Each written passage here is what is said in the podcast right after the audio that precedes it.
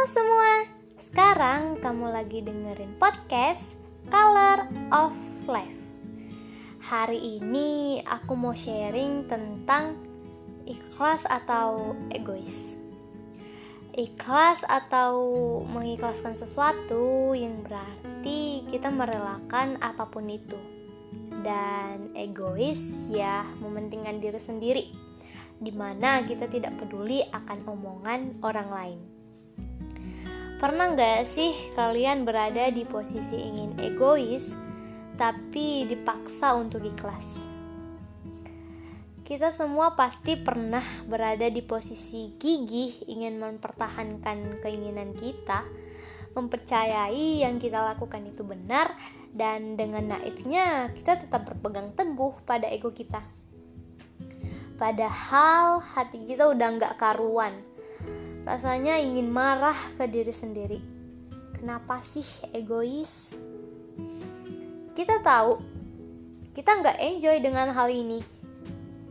Bukan karena kita nggak suka, tapi karena kita masih aja ada harapan yang terus kita percayai. Jadinya ya egois. Padahal banyak hal-hal yang udah jadi sebuah bukti dalam hidup kita dan pegangan yang kuat buat menjauh atau ikhlas dalam hal tersebut. Seperti dalam sebuah toxic friend atau pertemanan yang membawa dampak negatif ke kita. Kayak gitu udah capek banget. Kayak ini bakalan toxic banget.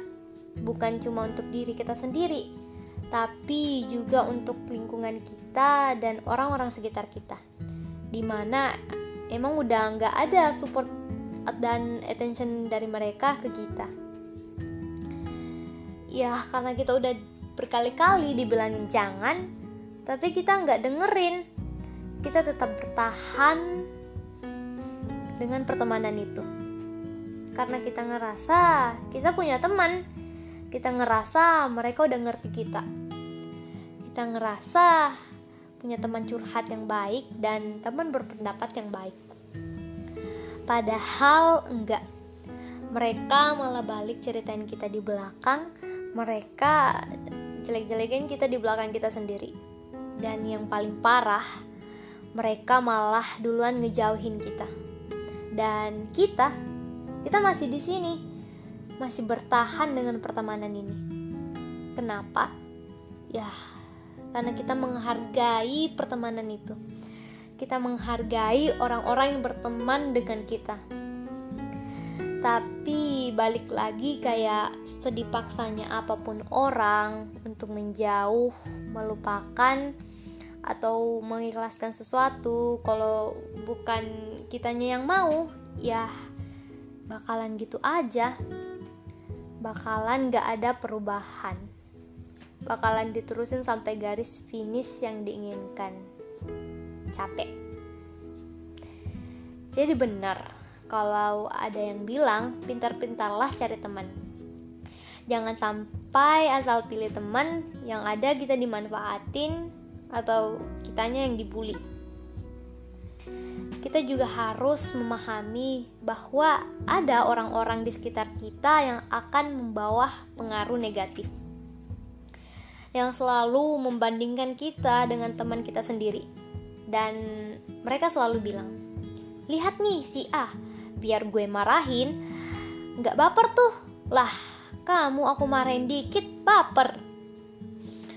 Kalian ngerasa nggak sih semenjak ada kata baper, semua orang berlindung dengan kata baper ini? Misal, orang misal aku lagi marah nih ke temanku pasti mereka selalu bilang halah gitu aja baper. Kayak kata ma minta maaf ini seolah-olah udah hilang dari kamus bahasa Indonesia. Di sini juga kita udah tahu gak ada yang perlu dipertahanin dalam pertemanan itu. Karena udah bener-bener toksik banget.